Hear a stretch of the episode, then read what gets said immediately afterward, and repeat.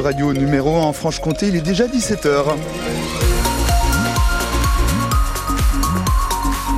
Jeudi 4 janvier 2024, Christophe May, bonsoir. Bonsoir. Avec une météo, euh, elle est moins arrosée, mais oui, toujours grise, humide et maussade hein, en Franche-Comté en cette fin de journée. Ce sera le cas aussi demain selon Météo France. Et sur la route, alors d'une part, Vesoul et Pontarlier sont relativement fluides.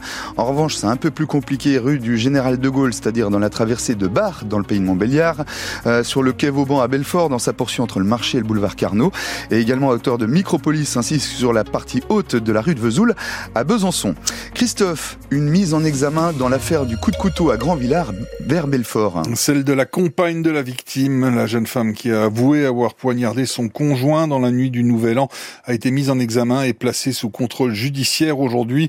Elle est poursuivie pour euh, violence volontaire aggravée sur conjoint avec usage d'une arme. La mise en cause affirme qu'elle n'avait pas l'intention de tuer son compagnon.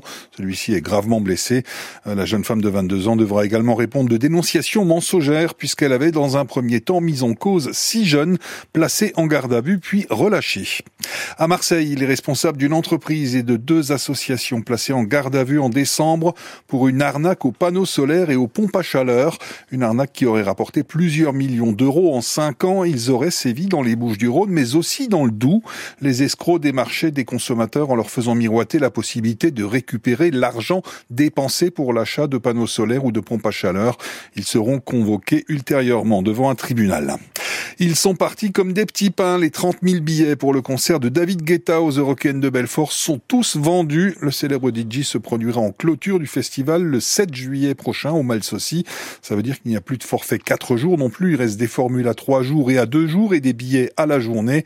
On connaîtra euh, la suite de la programmation en début d'année avec une trentaine d'artistes qui s'ajouteront à David Guetta, Lenny Kravitz, Big Flo et Oli ou encore les Pretenders. Les Eurocaines, hein, c'est du 4 au 7 juillet prochain et tous les détails sont sur francebleu.fr.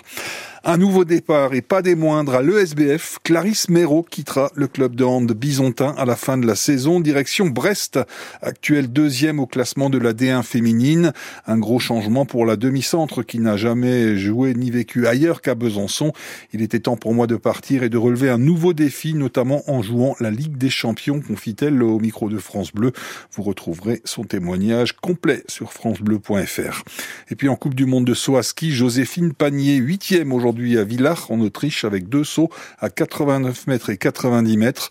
La franc-comtoise conserve sa deuxième place au classement général derrière la Slovène Nika Prevc, mais cette dernière qui a remporté les deux manches autrichiennes creuse l'écart en tête.